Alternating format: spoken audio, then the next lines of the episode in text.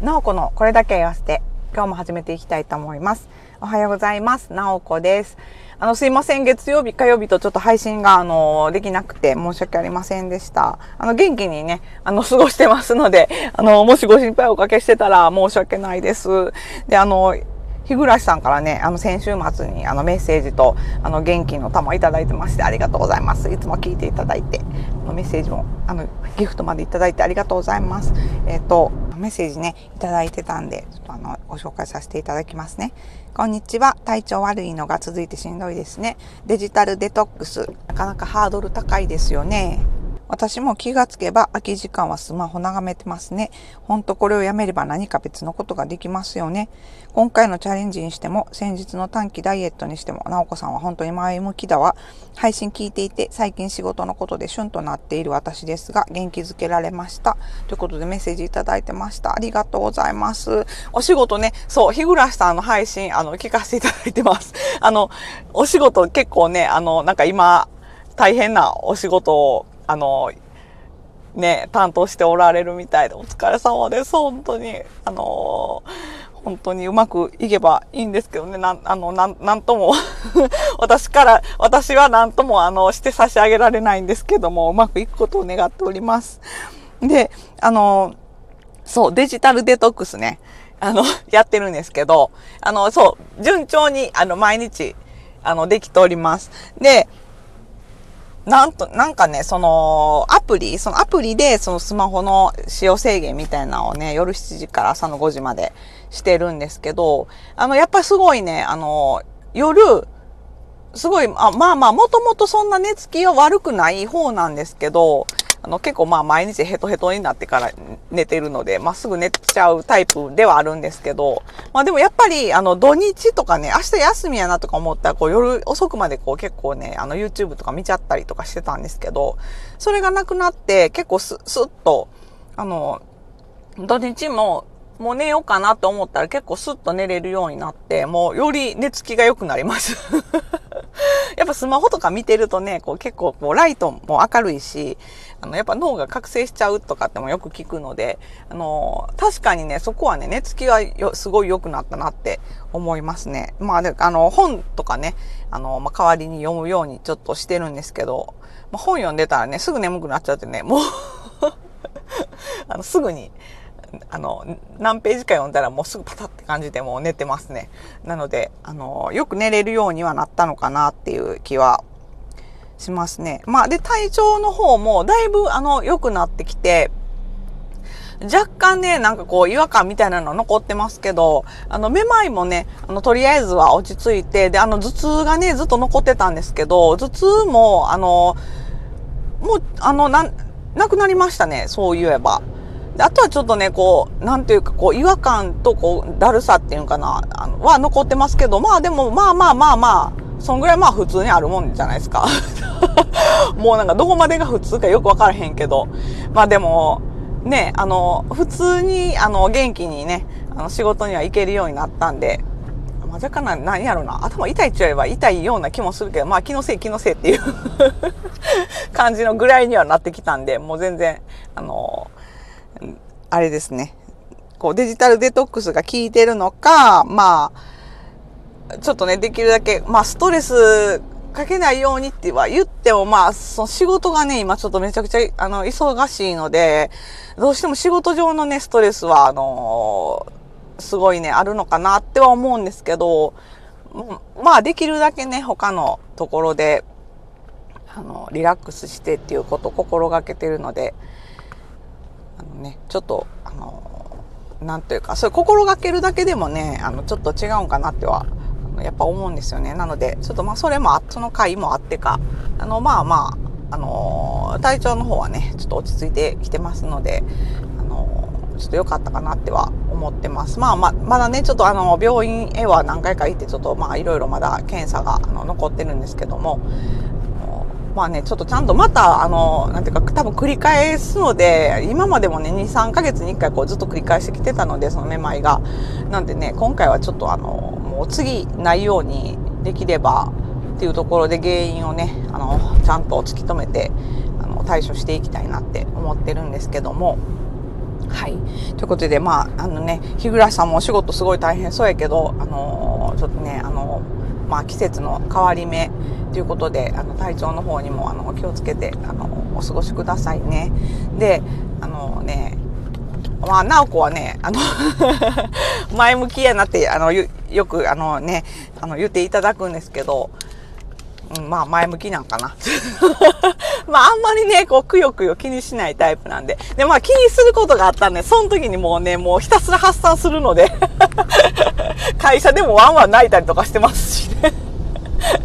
なのでね、結構その場で、あの、どんどんか、あの、かい、もう、思ったことをもうすぐこう出ちゃうタイプなので、あのだからまあね、あのあれなんかなと思いま、思いますけど。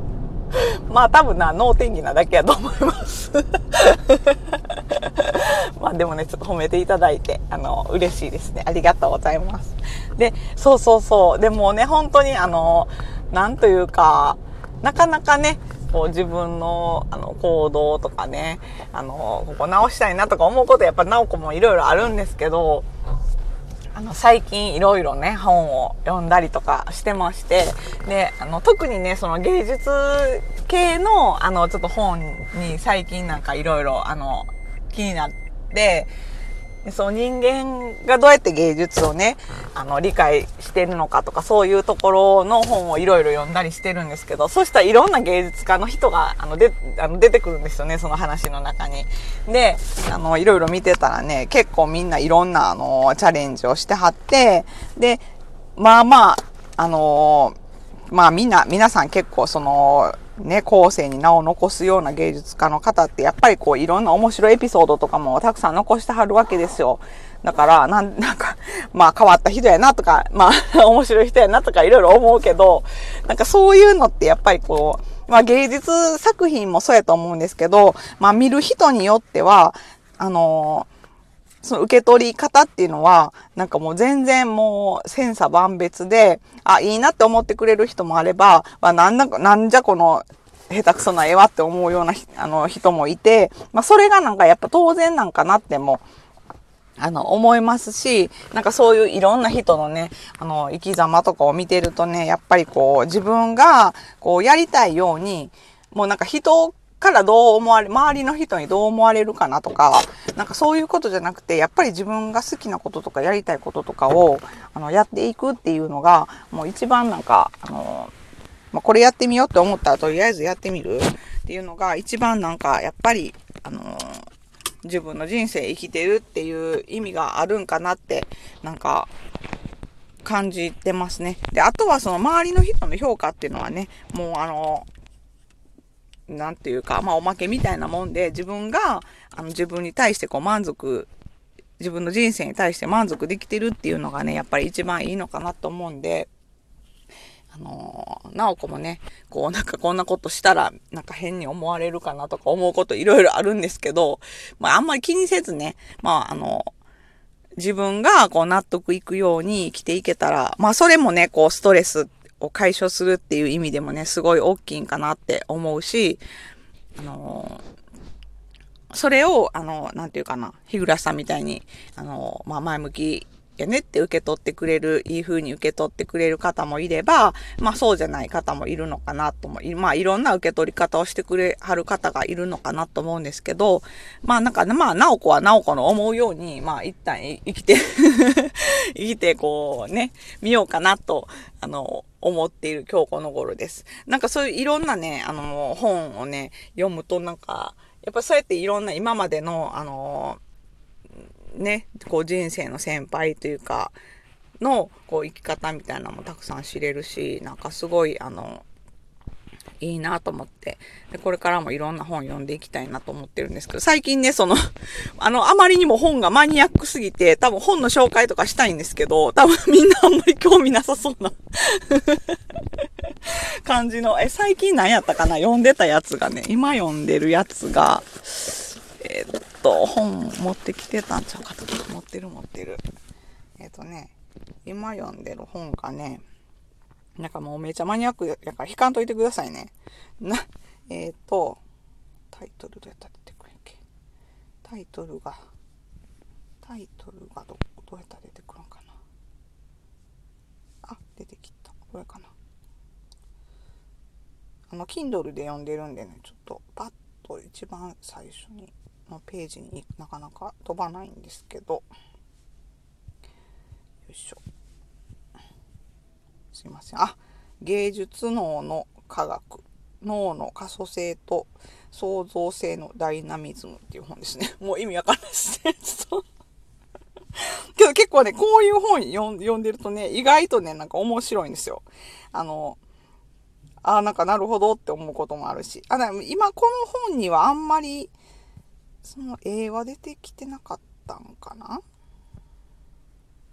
やけど、この前、ちょっとこれの一個前に読んでた本がね、結構ね、その、絵をね、いろいろ紹介しながら、あの、書いてくれてる本やって、あ、これですね。なぜ脳はアートがわかるのか、現代美術史から学ぶ脳科学入門っていう、えっと、エリック・アール・カンデルさんっていう方が書いてる本なんですけど、この本もすごいなんか面白くて、あの、これをね、しばらくずっと読んでたんですけど、結構ね、あのーなんていうかな、実際にその絵を、絵画を上げて、あのいろんな、えっ、ー、と、その芸術家の人とかがこういうことをいろいろあの試してやってましたよみたいなのをあの絵をね具体的なものを上げてね解説してくれているのであの結構面白くて読んでたんですけどまあすいませんなんかあんまりにもマニアックな本すぎて多分あの皆さんあんまりあんまり興味ないかなと思うんですけど、もう時間があれですね。なので今日はなんか雑談みたいになっちゃいましたけど、あの、えっ、ー、と、もう駅に着いてしまったので、今日も会社行ってこようと思います。ではでは。